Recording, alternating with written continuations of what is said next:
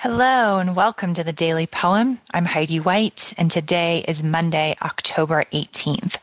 Today I'm going to read for you a poem by American poet Sara Teasdale. Uh, she was born in 1884 and she lived until 1933. She was a prolific poet uh, known for her uh, contributions to modernist poetry.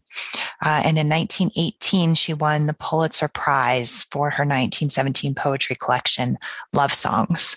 Uh, the poem I'm going to read for you today is called The Writer, and this is how it goes.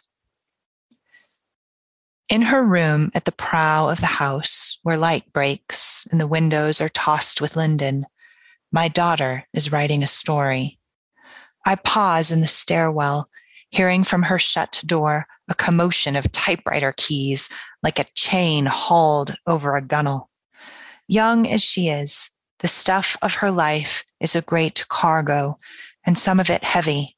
I wish her a lucky passage. But now it is she who pauses, as if to reject my thought and its easy figure. A stillness greatens, in which the whole house seems to be thinking. And then she is at it again with a bunched clamor of strokes, and again is silent.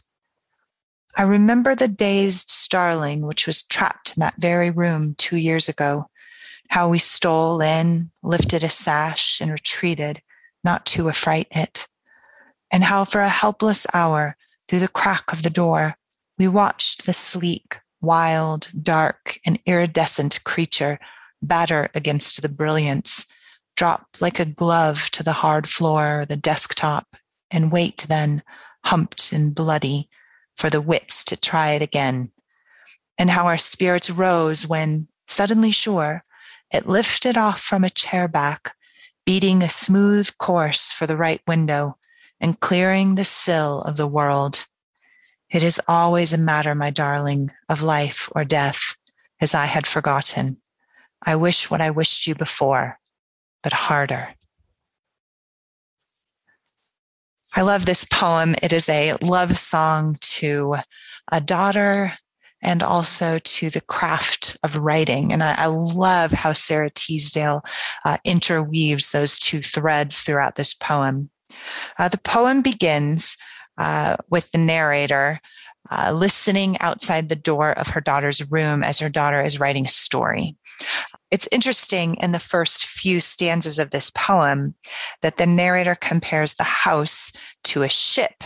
Uh, she uses words, uh, uh, the prow of the house, uh, the chain hauled over a gunwale, uh, cargo. There's all these references to their home as the ship carrying uh, their daughter forward. Um, and just on a personal level, I, I just really think that uh, this this line here about her daughter, young as she is, the stuff of her life is a great cargo, and some of it heavy. Uh, I have a, a young daughter. She's 12 years old and she loves to write, which is what drew me to this poem. And that particular line just grabbed me, right? We write um, out of our creativity and out of our joy and also out of our suffering.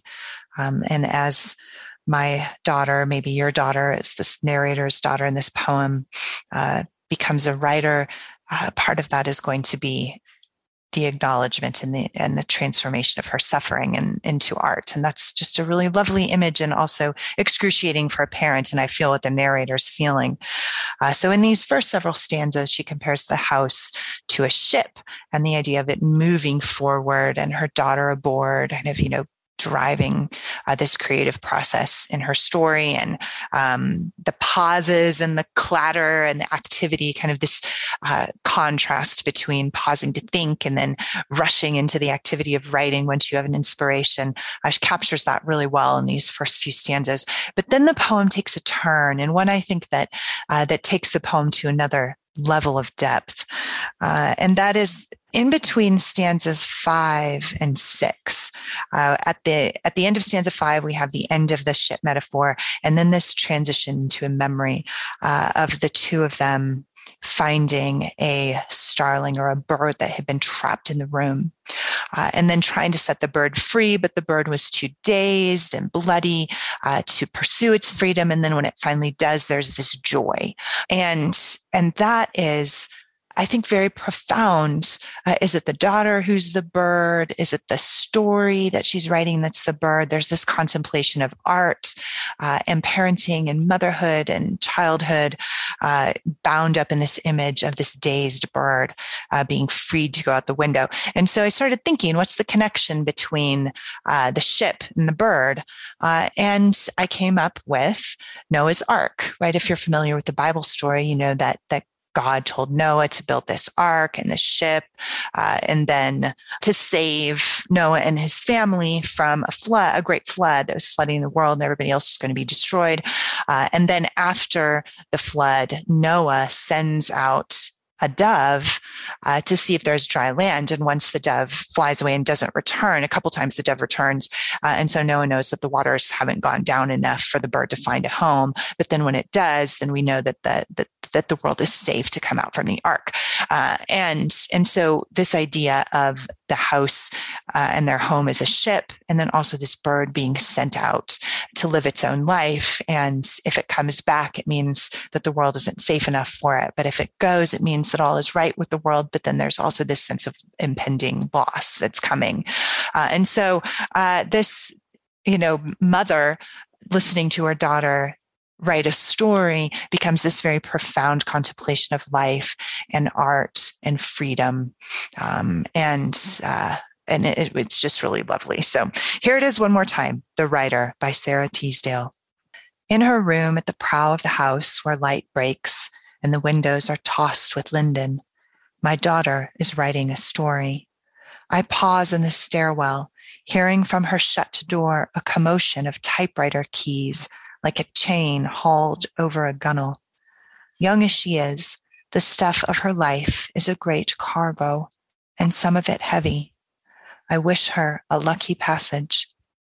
But now it is she who pauses, as if to reject my thought and its easy figure.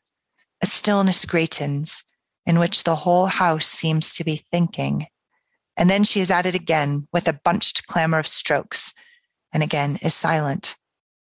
I remember the dazed starling which was trapped in that very room two years ago, how we stole in, lifted a sash, and retreated, not to affright it, and how for a helpless hour, through the crack of the door, we watched the sleek, wild, dark, and iridescent creature batter against the brilliance, drop like a glove to the hard floor or the desktop, and wait then, humped and bloody, for the wits to try it again, and how our spirits rose when, suddenly sure, it lifted off from a chair back, beating a smooth course for the right window and clearing the sill of the world.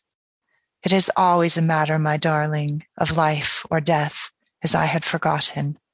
I wish what I wished you before, but harder. This has been the Daily Poem produced by Goldberry Studios, post production by Logan Green. I'm Heidi White. Thanks for listening, and we'll be back again tomorrow with another poem.